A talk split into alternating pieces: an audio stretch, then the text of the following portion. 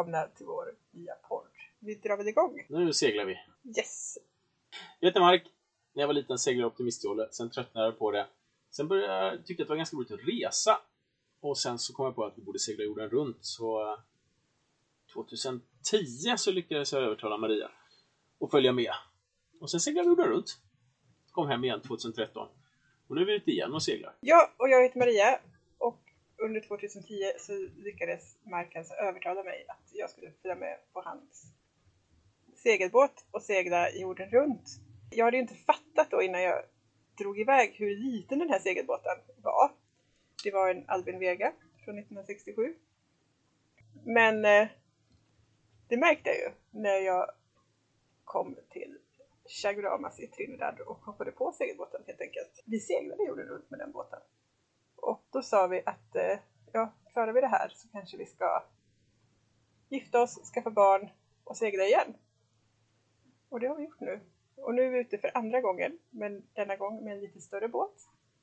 En Konrad 46, en 14 meter lång plastbåt byggd 1987 i Gdansk i Polen. Den, är, den har två master, den är skonariggad. Det är inte världens bästa båt, men den är stor och bekväm. Eh, I alla fall på ankar. Vi har kommit halvvägs och just nu så är vi i, eller på Marshallöarna som ligger precis norr om ekvatorn, ja, ganska precis mitt i Stilla havet. Och hit kom vi för någon vecka sedan. Jag skulle inte säga mitt i Stilla havet, det ligger väl lite sådär till, till vänster i Stilla havet. Okej då, lite till vänster i Stilla Ja, havet. precis. En hårsmån över mitten och lite till vänster. Nu har vi väl ekvatorn. Ja, innan Marshallöarna så var vi på Kiribati. Och det ligger lite till höger om Marshallöarna som ligger lite till vänster i Stilla havet. Kiribati är ett litet, litet land som består av ganska många olika atoller. Ja, Det är lite, lite land, men det är oerhört mycket vatten. Kiribati, Kiribati som de kallar landet själva, är utspritt. Massa små atoller med nästan ingen landyta över en otroligt stor eh, vattenyta. Jag vet inte riktigt, de ligger väl ganska högt i listan över länder som har mycket internet, som har mycket farvatten, liksom, som har mycket eget vatten. Vad heter det? Jag vet inte. Internt vatten kan man inte säga. Nej. Sånt vatten som tillhör eh, landet. Där man kan ha fiskerättigheter brukar ju vara den viktiga grejen där. Tanken var ju egentligen att vi skulle fira jul i Kiribati på Christmas Island. För det tyckte vi var lätt ro, som en rolig plan. Så någon gång i slutet av november så lämnade vi Bora Bora i franska Polynesien och seglade ganska rakt norrut mot Christmas Island. Vi korsade ekvatorn och efter två veckors segling så kom vi fram. Men vi fick inte komma in i landet. Tji fick vi! Glada i hågen hade vi verkligen plågat oss två veckor över ekvatorn. Det är aldrig sådär jätteroligt att segla över ekvatorn för att eh, det är ostadiga vindar, mycket stormbyar och, och liksom mycket regn och sådär. Så det är inte så jämnt och fint. Men ja, två veckor har vi kommit upp dit, så får vi reda på att eh, nej, ni får inte komma in. Och då hade vi ändå kontaktat huvudstaden Tarawa i Kiribati och frågat om vi får komma och de var väldigt tydliga med att ja, ni får hemskt gärna komma och besöka Kiribati. Men eh, det visar sig att eh, varje, eller vissa öar kan sätta sina egna regler och av någon anledning så hade Christmas Island bestämt sig för att sätta en egen regel att ingen fick komma dit utan att informera någon om det här. Så vi låg och tjurade på ankar eh, utanför atollen och eh, hade långa diskussioner på VHF-radion med polisen och med satellittelefoner med lite andra människor spridda över världen om vi kunde liksom komma på något sätt. Och trots att Maria spelade ut alla jag är en mamma orolig för mina barn kort som fanns i hela leken så fick vi inte komma in. Det är ganska många kort vill jag säga. Det är första gången någonsin som vi inte har fått komma in i ett land. Och även förra året när vi, eh, när vi ändå seglade i liksom slutet av covid-pandemin så var inte det några problem. Men ja, det här var första gången som, vi, som det hände oss. Så det vi fick göra efter tre dagar på ankar utanför Christmas Island var ju bara att dra upp ankaret och segla tillbaks över ekvatorn. Ja, bra! Vi fick eh, fira jul till havs. Vi fick fira jul två gånger. Ja, det var, barnen var missnöjda med julafton första gången så vi firade en gång till. Ja fast det var ju två gånger, vi hade julafton två gånger eftersom vi på julafton seglade över datumlinjen. Just det var faktiskt tekniskt sett julafton två dagar. Ja, men barnen var ändå ganska missnöjda över julafton för att eh, vi hade ju inte så himla mycket god mat kvar. Alltså vi, vi gjorde vårt yttersta. Vi har ju tänkt nu att vi har utseglat i ja, det måste vara tre och en halv vecka och sånt vid det här laget utan att kunna köra förbi någon ICA eller Hemköp och uh, bunkra färskvaror. Så, men, men vi ansträngde oss rätt bra. Du svängde väl ihop, vi hade lite köttfärs kvar va? Så du svängde ihop lite köttbullar. Mm. Sen hade vi, vi hade inte prinskorvar men vi hade väl såna här burkkorvar. Ja. Som vi stekte upp. Och sen julskinka, ja det var lite ont med julskinka men vi hade en sån här picknickbog. Det är gjort på gris och det är ju skinka. ja. Så en picknickbok, vit picknickbok. Du, Och du gjorde ju faktiskt sill också. är, så, jag är så stolt. Vi hade förstås ingen sill då, men vi hade väldigt mycket tonfisk. Så istället för eh, inlagd löksill så blev det inlagd löktonfisk. Ätbart skulle jag säga. Knappt. Men vi hade en potatis också. Just det, en potatis! Alla fick en kvarts potatis var. Då är det julafton när man ändå får... Jag förstår inte varför barnen var så missnöjda. Jag förstår inte det heller. Ja, det, men det var, det var så det var. Vi kom till slut i alla fall, några dagar innan nyårsafton så kom vi i alla fall fram till American Samoa. Yay! Landet där man behöver ha två pickups för att kunna forsla fram en rumpa. Yes. Det ligger lite söder om ekvatorn. Det är i alla fall ligger ganska mitt i Stilla havet. Kanske också lite till vänster. Det ligger nog lite längre söder om ekvatorn än vi har hängt på sista tiden. Låg inte det så här 8 grader söder om ekvatorn? Ja. Problemet var att när vi kom ner till American Samoa, då hade vi kommit så långt söder om ekvatorn så vi faktiskt kom in i orkanbältet. I fel årstid. i fel årstid. För halva året så blåser det passadvindar 8 grader norr 8 grader söder om ekvatorn. Men halva året är det orkansäsong och vi var faktiskt inne i orkansäsongen. Däremot så American Samoa har en ganska skyddad hamn där man ligger ganska bra även om det skulle komma en orkan. Och nu också med de bra väderprognoserna som man faktiskt kan få så finns det också en stor möjlighet att man faktiskt får så mycket förvarning att vi kan helt enkelt segla norrut för att komma undan orkanerna. Under orkansäsongen så det regnar väldigt mycket. Det är inte speciellt mycket vind eh, och när det kommer vind så kommer det väldigt, väldigt mycket vind. Så det är inte jätterolig säsong att, att vara där. Nej, sen kanske inte American Samoa är världens roligaste ställe heller. Och det är inte världens tråkigaste ställe heller. Ni ska nog få höra lite mer om det. Ja, det pratar vi om någon annan gång. Men efter en månad i American Samoa ungefär så bestämde vi oss att nej, vi lämnar orkanbältet och seglar norrut igen. Och då så seglade vi tillbaks upp till Kiribati. Men denna gång till Gilbertöarna där Precis. huvudstaden Tarawa ligger. Eller Ja. huvudstaden Tarawa. Och boy var vi nöjda med att göra tre stycken ekvatorkorsningar. Det här blev den tredje då på, var det typ två månader och sånt där. Vi hade också, var, vi seglade ju först ja, 14 dagar upp till julen, 14 dagar ner till American Samoa, så pausade vi tre veckor där. Och sen så körde vi 14 dagar upp till Tarawa, så jag tror vi hade, loggade oguraktigt många sjömil och många dagar till sjöss på väldigt kort period över, ja egentligen över december, januari va? Det var väldigt många sjömil. Barnen var faktiskt ganska trötta på att segla då. Kanske de var. Ja, lite trötta var de på det. Vi var lite trötta på ekvatorkorsningar i alla fall. Men vi kom i alla fall efter två veckor ungefär till havs kom fram till Tarawa och där blev vi faktiskt väldigt trevligt mottagna av myndigheterna och det var inga problem som helst att eh, få komma in i landet. Nej, bortsett från den lilla detaljen då att deras regler säger att alla båtar ska bordas av tull och, tull och Ja, immigration just och sånt där. Och eh, det är ju typ nästan inga länder som kräver att man ska göra det, men Tarawa i det här landet anledning, de, de tycker det här är viktigt för dem. Och det är lite synd om tullarna och tull och immigration, de här tjänstemännen, för att huvudsak ganska bra när vi kom in i Tarawa. Ankarplatsen ligger eh, utsatt så att det går två meters vågor där. Och, och klättra ombord på en liten segel, eller ja, förhållandevis liten segelbåt i, när det går två meter sjögång, det behöver man nästan elitmotionär status för att kunna klara av. Så de kunde inte gå ombord på Alice, tullarna. Och vi får inte komma i land förrän de har bordat båten. Eh, Så där börjar det se ut så, det har tydligen hänt förut, att folk får ligga- liksom ligga och vänta flera dagar snällt på att det blir så bra väder så de är ganska bekväma tjänstemännen kan klara av att borda båten. Men eh, hur som helst så var de vänliga nog och lät oss komma in till kajen istället. Där vi förtöjde längs med det risigaste vrak jag någonsin sett. Jag trodde att det möjligtvis kanske var en fiskebåt, men det visade sig vara en passagerarfärja. Så. Den var inte... Jag har läst någonstans att det dör, det dör en del folk till sjöss i Kiribati på grund av dåliga farkoster. Det här var nog en av dem. Men det var ändå ganska roligt för att eh, Kiribati och Tarawa, var, vi tyckte det var väldigt, väldigt exotiskt. Men Tarawaborna, de tyckte vi var ännu mer exotiska. Ja jösses, men de var ju då världsvana jämfört med öarna som vi kom till sen. Ja, verkligen, verkligen. Men gud, ja, Tarawa är riktigt... Det är ganska tragiskt. Det är en liten atoll. Mm, Där liksom varenda kvadratcentimeter bor det någon på. Ja. Och det finns...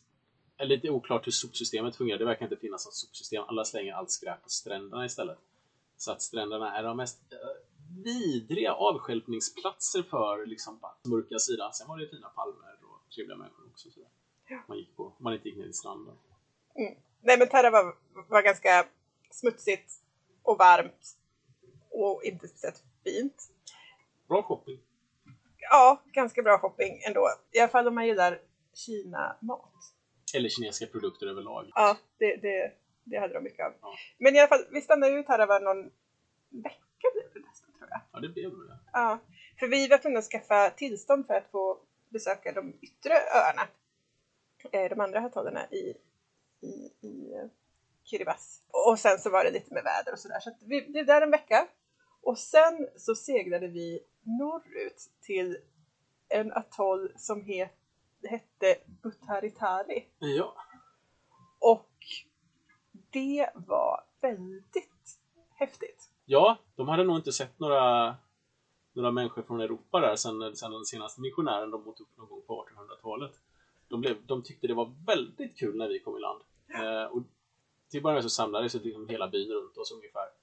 Det var det första som hände. Det andra som hände var att bli inbjudna till ett bröllop. Ja. Och det var ju superroligt, men det roligaste var att vi hade faktiskt några mina seglarvänner som vi har träffat nyligen. Som också hade varit där i krokarna.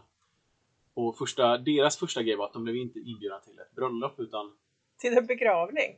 Ja. Vi tog i alla fall vinstlotten. Bröllop var betydligt trevligare än begravning. Det som slog mig när vi kom i land på Taritari var hur enormt fattigt och outvecklat det var. Eh, Men alla var väldigt glada och ingen var undernärd på något vis eller ingen mådde dåligt. Det fanns en liten, en liten klinik på ön. Men alla hus var byggda av palmblad och eh, palmstockar. Ja. Eh, De var ihopknutna med rep som var gjorda på kokosfibrer. Precis. Alltså de perfek- den här blev nog perfekt den här byggnadstekniken för några hundra år sedan och sen dess har det inte hänt så mycket. Det är liksom alla material man behöver för att bygga huset växer kanske inom 10 meter från huset. Det vill säga palmblad och kokosnötter. Ja. Stock och eh, palmstammar. Och husen bestod av ett ganska brant tak gjort av palmblad. Ja, solitt bra tak, väldigt Ja. vattentätt. Och sen så var det ett upphöjt golv gjort av också palmblast på något sätt. Ja, centernerven i palmbladen liksom. Ja. Men, det blir som en kvist liksom. Och det golvet var ungefär en meter från, från marken. Sen hade, fanns det inga väggar på husen. Nej, det är bara tak och golv var det man investerade i. Och absolut inga möbler. Nej herrejösses, man har ju hela rumpan att sitta på Ja. med. Ja. Och ofta varje liksom, familj eller vad man ska säga, familjekonstellation hade liksom ett antal sådana här hus. Och ett av husen använde man för som vardagsrum och lounge. Och där satt man och där blev vi också inbjudna att sitta. Mm. Och sen så var det några småhus runt omkring och där sov man. Och det var kök och liksom, det var egentligen ingen skillnad mellan husen men något liksom, för det är ett golv med ett tak ovanför. Ibland var det ett sovrum och ibland var det ett kök. Men det var, alla såg likadana ut. Ja. Man hade väldigt många hus. Det var lite som i Sverige den här eh, vad heter det? Fab, vad heter det? man fick bygga massa småhus på tomten. Fä- Fäbodar. Nej, Nej. hon där politikern. Ja, friggebodar. Ja, Fri- Friggebo-reglerna kom. Och i alla fall, när, man, när vi kom i land, det första som händer är att vi blir inbjudna till ett av de här husen. Och det är bara att ta av sig sina sandaler eller tipstops och sätta sig. Så gott man kan, vika ihop sig och sätta sig där i huset. Och sen, oss har inte varit förmögna att sitta i skräddarställning sedan de var i sjuårsåldern. Så. helt, helt superbekväm är jag inte att sitta på golvet. nej, jag tyckte det var ganska bekvämt. Nej, och sen så, det, vi, man alltid bjuden på en kokosnöt, en drickkokosnöt. Ja. Det var väldigt viktigt. Och vi har aldrig druckit så goda kokosnötter Nej. som de hade där. Nej, vi har ju redan seglat runt jorden en gång och dessutom har vi rest en, en rackarns massa innan dess också. Och ofta tycker jag när man kör, det ser så romantiskt ut den här bilden, man står med en nyöppnad kokosnöt och dricker, och dricker den kanske med ett sugrör. Och sådär på en strand. Men väldigt ofta så smakar de här kokosnötterna lite sunkigt på ett annat sätt. De kan vara lite jästa och lite sura eller bara smaka lite gyttjiga. Och så där. Och man får ha lite tur om det ska vara en god. Men i, eh, i Gutaritari så fanns det bara goda drickisar. Mm. Alltså fantastiskt goda kokosnötter. Och sen blev vi då bjudna på det här bröllopet som ägde rum några dagar senare, eller två dagar senare. Något liknande. Det vart en del språkförbristningar där så vi missade nog själva den största ceremonin. Som var någon typ av ceremoni, jag vet inte riktigt vad de gjorde då. Men sen så fick vi i alla fall se på själva liksom vigselceremonin. Vi var nästan de enda gästerna där. Ja, vi, precis. Det hade blivit någon sorts... Det hade varit någon tidigare ceremoni. Som, jag fattar inte om det var i kyrkan eller om det var någon annan. Nej, det var det. Men det viktiga var att vi fick gå på bröllopsfesten. Och den hölls i då kyrkans eh, Maneba, va? Maneba. Ja, en, Maneba är ett eh, samlingshus som fanns i i stort sett alla byar och det är faktiskt, faktiskt det enda huset i hela byn, förutom vissa kyrkor, som inte var byggda av palmblad. Maneborna var byggda av korrigerat plåttak och eh, betonggolv. Ja, ut, ja, vi var faktiskt på en annan håll där de hade byggt dem med, med palmblad. Hur som helst, eh, precis. Maneborna det är liksom Folkets hus eller festlokalen. Liksom. Sto, stora och rymliga. Inga väggar. Absolut inga möbler. Det är bara ett jättestort betonggolv med ett jättestort korrigerat plåttak som är ganska högt också. Så det är väldigt bra akustik.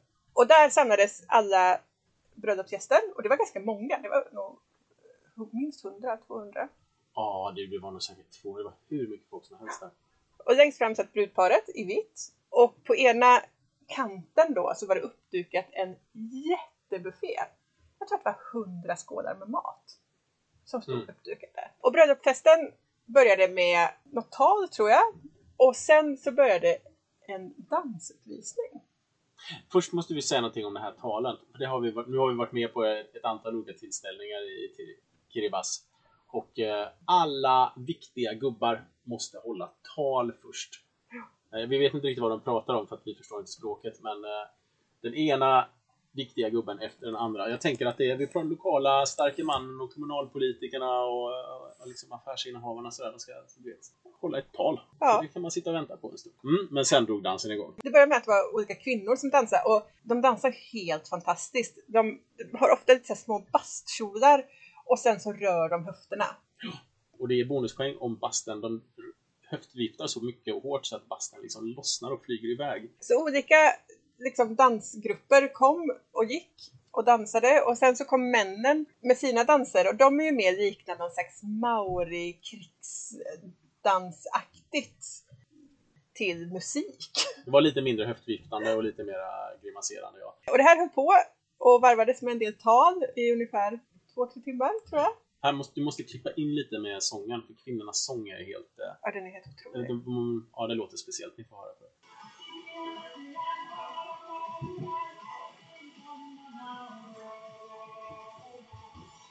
Och sen efter det så var det dags för middag.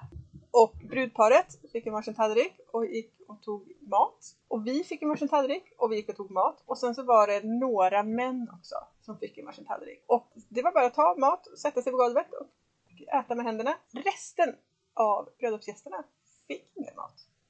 Nej, de har ett jättehierarkiskt system som, som gnisslar, måste jag säga, för en, helig svensk socialdemokrat så gnisslar det här systemet lite grann. De, eh, de eh, som är viktigast äter först och tar maten först, men de äter först, det vill säga alla andra måste sitta och vänta. Och titta! och titta, ja, precis. Så först liksom äter, då, då äter de viktiga gubbarna och sen äter de halvviktiga gubbarna och sen kvinnorna och barnen äta. Och maten bestod av, det var ju säkert hundra skålar med olika typer av mat. Många skålar innehöll ganska, alltså samma mat ungefär. Men det var ris, det var kyckling, Fisk. fisk, Grillad renfisk. Ja. En del brödfrukt. I, ingen mat var speciellt liksom, eh, kryddad. Det var mest kokosmjölk, eh, salt. Ja. Alltså för att vara en kultur som har så mycket liksom, ritualer och, och grejer under maten så, så är maten väldigt smaklös. Ja. Men det var också lite ett minfält det här smörgåsbordet för att de äter ju eh, hund. I det här landet. Och jag visste inte riktigt om det var så här, är det grillad gris det här eller grillad hund? Ja. Man Vi vet, vi vet fortfarande inte riktigt Nej. Om, om vi kanske åt hund. Men vi kan ju konstatera att de, eh, det var vi och en annan, en annan svensk båt där. Av sex personer så blev fem matförgiftade. Japp. Nej, men efter middagen var bröllopet slut och vi kunde åka tillbaka till vår båt. Efter detta så spenderade vi ytterligare ja, tre, fyra veckor tror jag på två olika atoller och det var Butaritari och sen en annan atoll som heter Abayang. Ja. Och vi hade en fantastisk tid med mycket snorkling och bad, även om vattnet inte var det klaraste och det var inte de vackraste korallerna. Men det var väldigt speciellt. Vi träffade väldigt mycket olika människor från Kiribati och alla var oerhört trevliga. Ja, herrejösses vad folk är oerhört trevliga. Mm. Och givmilda och gästfria och man- man blir, liksom, man blir lite generad nästan. Vi blev inbjudna till skolan och fick lunch där. Det var också en lite krystad tillställning. Men vi, vi hade en del presenter med oss i form av eh, pennor och suddgum och linjaler och lite papper. Vilket de blev jätteglada av för de hade inte fått några blyertspennor på över ett år. Så de hade slut på blyertspennor i skolan. Och nu fick de i alla fall ett, ett, gäng liksom. Mm. En av de få saker man inte kan få från kokospalmen. Ja, precis, precis. Ja, vad ska vi säga mer? Det var, vi vart också inbjudna till en kavabar och fick dricka kava. Med polischefen för all sjöpolis i Kiribati. Ja, han hade också en kavabar, en kiosk och kanske en liten resort. Ja, Eh, så. kan inte du förklara vad kava är för någonting? Ja, Jag trodde i alla fall, första gången jag hörde det, förlåt, så trodde jag att det var som en eh, mousserande vin. Ja, ja, djupt besviken blev du när du fick en skål med lervatten framför dig istället. Eh, kava är den lokala, vad ska vi säga, den lokala alkoholen. Så på många av de här ställena så är det, är det kanske förbjudet med alkohol eller man dricker inte det och istället så dricker man kava. Det är en, eh, en rot från kavabusken antar jag att den heter. Man torkar, mal, blandar med vatten och sen dricker. Eh, Och det ser verkligen ut som lera och vatten, riktigt äckligt. Och låter man liksom vara, den krossa roten vara kvar i så är det riktigt så här grynigt också. Man kan eh, sila bort den. Det smakar jättemycket som lakritsrot om ni kommer ihåg det från ett scoutläger någon gång eller något sånt där. det kanske fått smaka på lite svensk lakritsrot. Smakar jättemycket som det. Och sen, ja, jag kan inte säga att jag upplevde någon större effekt av det, men det, det var väl lite som när man snusade första gången när man var liten eller något sånt där. Man blev lite snurrig och mycket illamående måste jag säga. Jag tyckte inte man var illamående. Det, det, det är väldigt, väldigt svagt, skulle jag säga. Men man kände visst att det, liksom det, man, det domnade lite i läpparna och på tungan. Liksom. Vad jag förstod så var det en, en vuxen man i, i Kiribati dricker två skålar med kava på en kväll. Varje skål är typ fem liter skulle jag säga. Ja, Det var kanske. jättemycket Ja. volym. Det var sån här, tvätt, sån här tvättbalja man brukar tvätta ansiktet och händerna i. Ja. Serveringen var inte den snyggaste. Nej, Nej, och, och jag menar, vi, vi hade aldrig klarat av att dricka så mycket kava. Jag, jag drack jag hade klarat av det. Ja, du kanske klarar av det. Jag drack kanske, jag tror jag drack ett glas, det kanske var två deciliter. Så det kanske inte är så konstigt att vi inte kände så mycket av det. Nej, nej. Eh, man, vi behövde liksom träna upp för att dricka stora mängder. Säger- Man, man får säga så här, det kanske är en sån it's, it's an acquired taste. Man måste lära sig att tycka om kava. Men det är väldigt, väldigt populärt. Överallt i alla byarna så ser man liksom kavabarer. Det är ytterligare då ett tak och ett golv och så där, där, och ett biljardbord. Det är det viktigaste nästan i kavabarer. Väldigt viktigt i kavabarerna, biljardbordet. Civilisationens höjdpunkt där. Ja, Jag undrar, alltså för de har ju, de har ju, alltså de har ju inga möbler i stort sett. De har ju knappt någon elektricitet. De, alltså varje familjekonstellation verkar ju ha någon liten solpanel och kanske ett batteri liksom. Men de har ju inga lampor, ingenting sånt. Jag bara undrar så här, var har de fått biljardborden ifrån? Ja, Kina. Någon måste ha kommit med en med biljardbord. För att på de här öarna så, det finns en och annan mindre lastbil.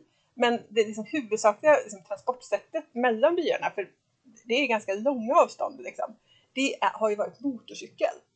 Eh, Alla har åkt motorcykel. Ja, och inte mopeder heller, utan härliga kinesiska motorcyklar med fem växlar. Och... Ja. Rejäla motorcyklar. Jag hade säkert kunnat säga så här hur många kubik det var om jag hade någon som helst aning om någonting med motorcyklar. Precis, för jag tycker fem växlar, då, då kan man ju köra en bit.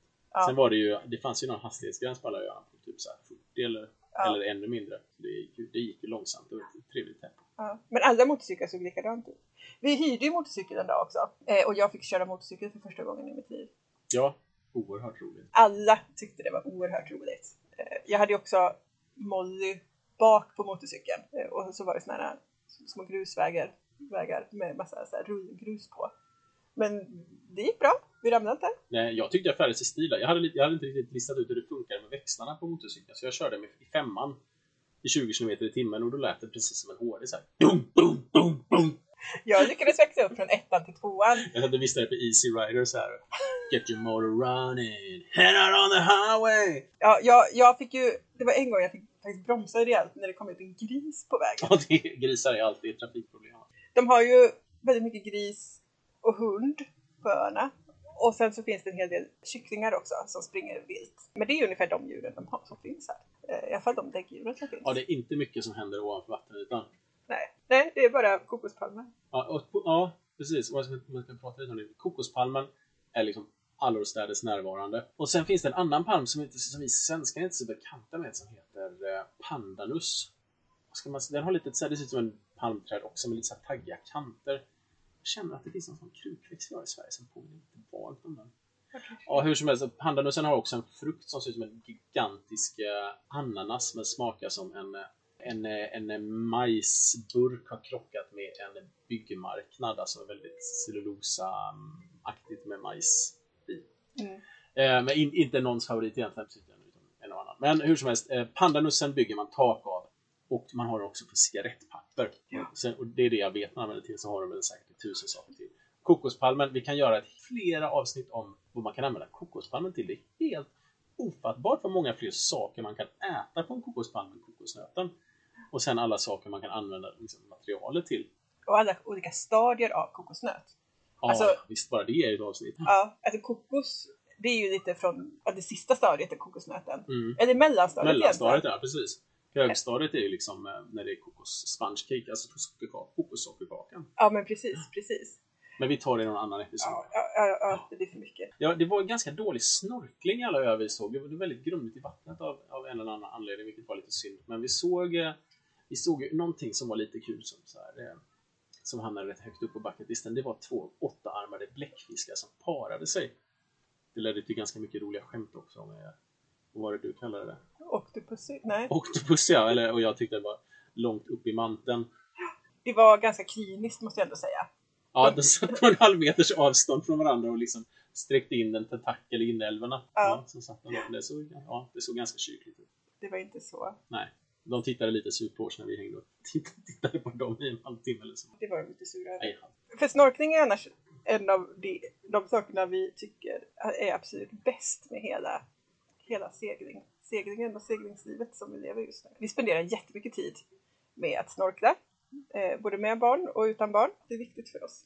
Ja, absolut. Det är, världen under vattenytan är ofta helt fantastisk och ofta är det man vet aldrig vad man ska få se. Om man går ut i en svensk granskog så är det liksom, vi kanske hittar blåbär, kanske inte hittar blåbär, kanske inte kanter, eller kanske inte. Men om man hoppar ner och snorklar här så är det liksom, ja men det kanske kommer en val, det kanske kommer bläckfiskar som parar sig, det kanske inte kommer någonting alls. Eh, Men oftast brukar det hända någonting oväntat och man ser något nytt djur man inte sett förut. Och oftast här i Stilla havet så kommer det ju väldigt mycket haj. Ja, Väldigt mycket haj. mycket hajar är vi ganska vana vid det här laget. Ja. Men just i Kiribati så såg vi inte en enda haj. Nej, de har nog blivit kinesisk eh, hajfensoppa av dem. Mm. Och det är väldigt sorgligt för det har man ju förstått att på ett, liksom, ett rev som mår bra finns det väldigt mycket haj. Men efter en månad ungefär här i Kiribati, det vart faktiskt mer. Jag tror det var fem, sex veckor i Kiribati. Ja, vi har inte pratat om Makin Island. Nej, precis. Men Marken, det var faktiskt den sista ön vi besökte här i Kiribati innan vi lämnade. Men innan vi gjorde det så checkade vi ut. Kanske ska förklara vad checka in och checka ut är. Ja, precis som när man åker till andra länder med flyg till exempel så måste man ju gå igenom en, en gränskontroll som kollar pass, om man får stämplar i passet och som ja, kollar så att man inte har med sig, går igenom tullen helt enkelt, så man, vad man har med sig och allting sånt. Och det måste man göra även på segelbåt. Och då gränskontrollen är, det kallas Port of Entry. Eh, och det är, olika länder har massa olika regler, men oftast är det så att eh, när man kommer till ett nytt land så måste man ta sig direkt till en Port of Entry. Och i Kiribati så finns det bara ett sånt ställe, i alla fall i den här delen av Kiribati. Och det är Tarawa. Och då åker man dit och sen så får man helt enkelt ropa upp eller uppsöka Immigrationsmyndigheten, Tullmyndigheten, vissa länder, Hälsomyndigheten Environmental myndighet. Vad heter det? Harbour Master. Ja, Ja. Men det är alltid customs och immigration i alla fall. ja de är det alltid. tull och immigration. Och, och den här proceduren kan ta allting mellan en timme till ungefär en hel dag. Och eh, det är alltid väldigt, ofta väldigt, väldigt mycket papper att fylla i och det ska göras i rätt ordning. Men det viktiga i den här processen, förutom då att visa sina pass och få dem stämplade, det är att gå till tullen och få ett papper som kallas en sarpe. På det pappret så står det att du har en segelbåt som du tar in i landet och sen tar ut ur landet och hur många passagerare som finns på den här segelbåten. Och när du kommer till nästa land så måste du ha den här sarpen. För du blir inte insläppt i nästa land utan sarpen. Så det första du gör när du kommer till ett nytt land det är att gå till tullen och ge dem den här sarpen och oftast tar tullmyndigheten sarpen ifrån dig. Och sen när du lämnar landet så går du tillbaka till tullen och då får du en ny sarpe och så, som du tar till nästa land. Så det finns alltid liksom ett tullpapper som du hela tiden får förnyat då för varje, för varje land. Men så när vi, checkar ut, när vi säger att vi checkar ut så går vi alltså till immigrationen, får våra stämplar i passet och sen så går vi till tullen och får en sån här sarpe. Så det gjorde vi. Och då, då har man officiellt lämnat landet och då har man väl 24 timmar på sig och liksom Ja, lätta ankar och dra. Och olika länder är olika liksom, strikta på det här. Liksom, hur snabbt man måste liksom, lämna landet, hur viktigt det är om man får liksom, besöka en öar liksom, på vägen därifrån. Man väl aldrig göra. Det finns några länder man får göra det, men, Okej. men det är väldigt ovanligt egentligen. Och Kiribati de, de var väldigt tydliga med att nej, ni får inte besöka några öar liksom, på vägen efter ni har checkat ut från landet då. Så det gjorde vi och dagen efter så lättade vi ankar och det var i stort sett ingen vind. Så då kom vi på att det fanns en liten, liten ö som inte är en atoll utan det är bara ett, ett liksom upphöjt rev som ligger på vägen till Marshallöarna som heter Makin. Och där kan man bara ankra om det inte är någon vind. Så vi åkte upp dit, slängde ankraret och sen så tänkte vi att eh, vi gör ett nödstopp helt enkelt. Så vi var kanske inte helt... Vi hade lite problem med, med styrningen på Ja, båten. det ironiska var ju att vi, vi ankrade ju för att, vi tänkte vi säger att vi gör ett nödstopp, men i själva verket gör vi ett stopp och väntar på att vinden ska bli lite bättre. Ja. Men eh, styrningen gick sönder precis när vi höll på att ankra. vi tappade styrningen. men efter att ankaret hade kommit i så spelade det, liksom, det spelade ingen roll, men vi kunde inte flytta oss förrän det var lagat. Eh, så det var, hade vi en väldigt bra ursäkt att faktiskt göra ett, ett riktigt nödstopp där. Så vi gick i land och eh, försökte hitta då någon slags myndighetsperson på den här ön för att helt enkelt fråga dem om vi fick göra det här nödstoppet. Vi frågade efter polisen eh, men fick inget riktigt rakt svar om det fanns en polis på ön. Men en kvinna pekade oss och sa att eh, borgmästaren kunde vi fråga och han bodde en bit ner längs grusvägen. Så vi gick en bit och försökte fråga oss fram och kom till slut fram till ett hus inne bland kokospalmerna där det satt en äldre man och en äldre kvinna som inte pratade någon engelska överhuvudtaget. Nej, men man förstod att det här var en viktig person, för han hade faktiskt alldeles eget biljardbord i sitt hus. Han hade nog en egen kavabar också. Det kan jag. varit en Ja. ja. ja. Men vi frågade om han var borgmästaren och han, han typ sa att han var borgmästaren. ja. Eh, och då frågade vi om vi fick stanna och göra ett nödstopp några dagar, ungefär tre dagar och det sa han ja till. Sen frågade han om vi ville ha citroner. Ja. Det var helt fantastiskt. Ja. Vi har inte, alltså, vi har inte ätit en citron på jag vet inte hur länge. Nej, det fanns jättemycket citroner i början av silavet i franska Polynesien, men sen dess så, så försvann de. En korallatoll är en väldigt obördig plats och allting här är korallatoller. Det växer liksom bara kokosnötter och om du har tur bananer och pumpor. Vi kan göra en annan episod om alla sätt man kan äta pumpar på. Ja, ja. Men han, han hade ett citronträd till vår stora glädje. Vi fick lite lemonad också. Det är väldigt viktigt man att bli bjuden på något drickbart. Och han var faktiskt den enda som inte gav oss kokos. Ja, jag var också lite besviken faktiskt. Ja, jag med. Jag med. Men lemonad är ju en lemonad. Lemonad är lemonad. Det var jättegott. Ja, men han sa i alla fall att vi fick stanna. Så vi gick tillbaka till båten. Och då träffade vi den här bruden. Ja, hon som gifte sig, vars bröllop vi har varit på på en annan ö. På Ja. grannön. Några veckor tidigare. Hon dök upp och det var ju jätteroligt. Hon kände igen oss direkt. Vi kände igen henne ganska snabbt ändå, tycker jag. Alltså jag hade lite svårt att känna henne utan, utan vita brudkläder. Men, Eh, Hon var pastor på ön. Hon jobbade som pastor. ja, de har kvinnliga pas- pastorer. Ja, så vi träffade henne och hon bjöd med oss på gudstjänst dagen efteråt och efter det så skulle vi få komma på lunch hos henne. Nu, Mark går ju inte på gudstjänst eftersom han tror att han ska börja brinna när han går in i en kyrka. Kan hända. Du kan inte bevisa motsatsen. Nej, så att jag, jag fick gå på gudstjänsten och det var faktiskt jättemysigt. Det var, Molly sa att det var, vår dotter sa att det var jättetråkigt. jag förstår, alltså grejen är att hon sa att den skulle börja 11 fast gudstjänsten började egentligen 12. Så att vi satt, nej 10 sa hon. Och så började den 11. Så att vi satt ju typ en timme och väntade. Det var inte jättekul för henne. Det var det inte. Men sen när gudstjänsten väl började så var det, den var inte jättelång. Och de sjöng väldigt, väldigt vackert. En väldigt, väldigt fin sång. Så under tiden, men under tiden jag var på gudstjänst då hade ju du roligt på båten. Ja, då kom polisen och undrade vad tusan jag gjorde här. Lyckligtvis när polisen kom så höll jag på att laga någonting på båten som vanligt. Så att bokstavligt talat körde vinkelslipen uppe på däck. Det ser väldigt, med så här du vet hörselkåpa och handskar och det sprutar gnistor överallt och så, där. så att jag, jag tror de förstod att, att det här var en nödstopp med nödreparationer så, på G. Det var lite sådana här rutinen, du vet en, en väldigt sur och butter polis som inte sa någonting och en väldigt trevlig och glad polis som pratade med. Sen när polisen skulle åka därifrån och sa att det var inga problem att stanna några dagar så hade deras båt, de hade lånat en båt, den hade försvunnit så att de blev fast på Alice i en halvtimme till. Så de pratade ganska länge med polisen, vilket är lite roligt för att av någon anledning här i, eh, i, säga, i Kiribati så har vi träffat alla poliser i hela landet. Jag är uppenbarligen nu en god nära vän till eh, polis, den snälla polisen på Makin Island. Mm. Eh, och sen så träffade vi ju polischefen där på Abajang, ja, polischefen över sjöpolisen. Och sen i själva Tarawa så träffade vi alla australiensiska poliser som var där och gjorde någon sorts volontärarbete.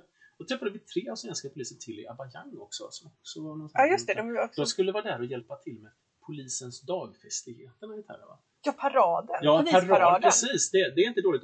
Tänk dig att flyga över halva, eller ja. Nej, men en bit i alla fall för att hjälpa till att sätta upp polisparaden.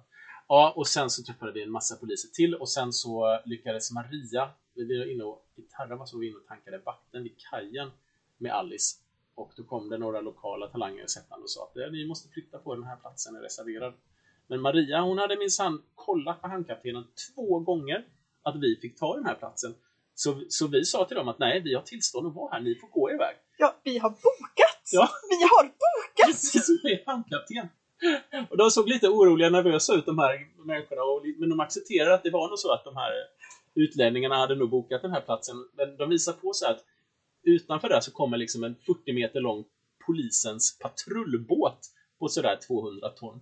Det är den som ska lägga till och göra ett nödstopp på den här platsen för den har fått smutsigt i dieseln. Ja, Men vi, vi stod på oss och till den milda grad så de, de backade. Men ja, när vi såg polisbåten så flyttade vi illa kvickt. Ja, fast vi flyttade bara några meter. Ja. Sen fick han liksom, här stackars polisbåten fick liksom trycka in sig bakom oss. Alltså det var inte många meter han hade på, till godo. Nej, alla var lite nervösa då. Det var, alla var väldigt nervösa. Men, eh, men det gick bra och alla var så på gott humör och glada och trevliga. Ja, Ja, nej, så, så i alla fall efter gudstjänst och kyrka så fick vi gå på lunch hemma hos, eller, hos den här pastorn. just det, precis. Och då måste man ju, då inser man ju direkt att nu blir det så här härliga gamla gubbtal igen. Åh ja, åh ja. Hela, hela byn var ju bjuden på den här lunchen. Japp. Och vi var, var hedersgäster. Och alla kvinnor i hela byn hade ju också lagat mat till den här lunchen. Japp. Som dukades upp på en duk framför oss. Och det var säkert 30-40 olika skålar med mat. Japp, där vi satt på golvet framför. Ja, och då, eftersom vi var de enda hedersgästerna, så var vi också de enda som fick äta först. Ja, så där satt familjen Lagerström Ja, och åt medan resten av byn, vad det kan, jag, räknar inte men det kan vara 50-tal personer. Ja, ja. Satt runt oss och tittade på oss medan vi åt. Kändes jätte, jättenaturligt. Ja. Eh, jag var inte alls självmedveten och man var lite så här kände kanske man var tvungen att smaka lite på de flesta liksom, rätterna för alla tanterna hade tagit med sig liksom en rätt var ungefär. Och kan inte bara börja dissa någonting. nej, Även om man undrar om det här är hund eller, eller gris eller vad det kan vara. Eller bara matförgiftning. My, Mysan hittade ju sin favoriträtt direkt. Och det var ju de kokta små krabborna. Just det, ja, hon är galen i krabbor. Så hon, men då kom det ju, det var två personer som kom till hennes undsättning då. Så det satt två personer och bara skalade krabbklor till henne som hon bara satt och mölade i sig. Till alla stora glädje. Det var roligt. Nej, och sen när vi hade ätit klart, då blev vi faktiskt erbjudna att gå och lägga oss en stund. Ja, precis. Men när vi hade det klart, då var det, då var det alla de viktiga gubbarna och Ja. och prästen och sådär Ja. som, som åt. Medan resten då satt och tittade på det och sen när de ätit klart, då fick liksom kvinnorna och barnen och Ja. de oviktiga gubbarna komma och äta. Men precis, vi blev tillfrågade om vi ville gå och lägga oss. Ja. Först sa vi nej, men sen så gjorde vi det ändå. Det var Ja. jätteskönt. Det var så himla skönt. Jag bara fick en, en kudde mig på golvet i sovrhyddan liksom. Och så låg man där och lyssnade på lite lågmält prat överallt ifrån lite kycklingar som gick omkring, luktade lite vedrök från, från matlagningen. Och, det var bara så himla tryggt och fridfullt. Man var så liksom omgiven av byn där alla tog det ganska lugnt. Liksom. En dag som, som idag, så, så igår. Ja, det var supermysigt. Tjejerna, de fick ju, de var ju oerhört uppassade av hela, alla byns barn. ja, gud, vi har inte pratat om hur, hur uh, kiribater reagerar på två små blonda svenska tjejer. Det är ju liksom eh, om du slår ihop både prinsessan och Barbie-dockan och Moder Maria, liksom allt i ett. Den behandlingen får de. Ja, ja de blir väldigt... De, de bärs omkring väldigt mycket. Ja, shopping och fixas med håret och men mest av allt stå och titta på. Det är många gånger Molly börjar tycka det är lite jobbigt när det står liksom 30 barn och bara tittar på henne så här i liksom timmar. Men det har gått ganska bra ändå när de börjar leka efter ett tag och framförallt att leka i vattnet har gått ganska bra. Ja, just det. Ja, det är ett annat. Ja, även om man ibland undrar om barnen ska bli helt dränkta så har de ändå haft ganska roligt liksom och på något vis har hittat, hittat varandra. Precis. Ja, men vi kanske ska knyta ihop den här säcken. då. Så, så tog vi en liten tupplur efter eftermiddagen medan alla andra åt klart och sen väntade vi alla väntade sig dit och dit. Sen så var det någon som ordnade fram en lastbil och så åkte vi ett varv runt ön. Men det var ändå ganska roligt för den här lilla lastbilen som de kom fram med, alltså de, vi fick ju sätta oss på flaket och sen bara tryckte de på så många kvinnor och barn de bara kunde. Vi satt som packade sillar bak på den här lastbilen Ja. och sen körde vi. Det var, jag tror att de, det var nog det stora nöjet för dem liksom, att åka runt där med oss. Absolut. Men det som var roligt på Markin särskilt var ju att eh, vi ankrade nära land eftersom det, eh, ja, det var enda sättet att göra det på. Så alla byns barn simmar ju ut till oss och Ja. badade bakom Alice med våra barn. Vad var det vi räknade upp till? Var det 30 eller 40 barn Ja, så. som hängde bakom båten och badade i timmar? Ja. Och tyckte det var oerhört spännande med oss. Och de ville hemskt gärna komma upp och, och klättra runt på båten men vi vågade inte riktigt ha liksom 30 barn uppe på båten. Det finns ganska mycket man kan slå sig på som kan gå sönder och sådär. Så att, Ja. eh, ja, det var fullt sjå och våra barn blev mycket välbadade tillsammans med alla de andra barnen. Underbara barn. Ja, men om man ska sammanfatta hela Kiribati eller Kiribati eh, så är det oerhört trevliga, underbara, gästfria, generösa människor eh, som lever Mm. bara en liten bit från stenåldern. Ja, det är ett av de mest exotiska platserna vi har varit på, om Ja. inte det mest exotiska. Från, från ett människoperspektiv liksom. Eh, däremot är det, det är ett u-land och det är överbefolkat. Så naturen tar liksom skada. Det, det, det finns mindre fisk under vattenytan och mindre att titta på under vattenytan. Det, det som är spännande är liksom människorna här. Mm. Men det är ju nästan inga turister också. Så man känner sig verkligen som, eh, vad hette han, Hedin liksom. Den, den första, första svensken som Ja. går i land liksom. Eh, och, och människorna är väldigt nyfikna på, har varit Ja. väldigt nyfikna på oss och våra barn. Ja, precis. Sen så, hela Kiribati består ju av väldigt, väldigt låga eh, korallatollar. De är ju väldigt påverkade av klimatförändringarna. Mm. Och man ser också, eh, man ser som spår av klimatförändringarna att eh, havet äter mer och mer av, av land helt enkelt. Eh, och det här, det här oroar befolkningen. Det märker man. Det är många som pratar om klimatförändringarna. De är fullt medvetna om att, eh, att deras land håller på att försvinna. Precis. Passa på att besöka Kiribati nu för eh, under vår livstid kanske det försvinner. Ja, det kan faktiskt försvinna och det är väldigt sorgligt. De har ju inga, på Tarawa finns ju viss infrastruktur, det finns lite vägar. Jag tror faktiskt det fanns några vattenledningar, men inte många. Det finns ju i stort sett inget, det finns ju liksom inga insjöar, det finns inga bäckar, inga åar, ingenting sånt med sötvatten. Utan det enda sötvattnet de har i hela Kiribati, det är ju det de små, små sötvattenlinserna som finns i atollerna, för det regnar ganska mycket. Så att de har ofta små, grunda, grävda brunnar i själva liksom, korallatollen. Och sen så samlar de regnvatten. De, har ju tur, för det regnar ju mycket här. Så att i stort sett så, så, så dricker man regnvatten. Och sen så har man det här sötvattnet då som man tar för sina grunda brunnar till disk och tvätt. Eh, jag kanske ska sticka in här att eh, Maria är grundvattengeolog, så ni kan förvänta er kanske ett och annat ord om eh, grundvatten i den här podcasten också. Men det är ju det som är mest intressant, så att det är kanske... Det kanske... ja, ja, jag tänker inte sitta och prata om mitt jobb som någon sorts IT-administratör, för då somnar folk. Ja, efter ett par dagar på marken så seglade vi vidare till Marshallöarna, eh, där vi är nu. Det tog tre dygn att segla. Eh, det här är en segelspodd, vi måste säga någonting om själva uppseglingen till Marshall. Ja, det finns ett litet begrepp som heter eh, Gilbert Island Squalls.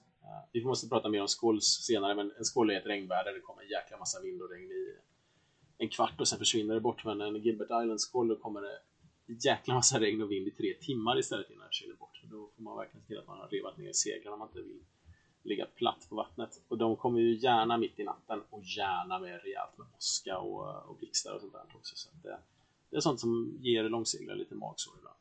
Mm. Vi hade några sådana Ja. på vägen upp. Tre dygn. Första dygnet var det väldigt mycket squalls. Andra dygnet var det väldigt mycket regn. Tredje dygnet var ganska Bra. bra segling. Då var det som det borde vara. Ja, De andra två dygnen var lite avskrivna. ja. Vi gjorde, vad var det? Vi gjorde ungefär 100 sjöm, nej, knappt 90 sjömil per dygn. Ja, ganska exakt. Eh, Så det betyder en genomsnittsfart på ungefär 4 knop. Ja. Vilket är ungefär vad vi brukar göra med den här långsamma, långsamt seglande båten. Ja, Ja, det var det. Vi får spela in mer någon annan gång. Tack för oss!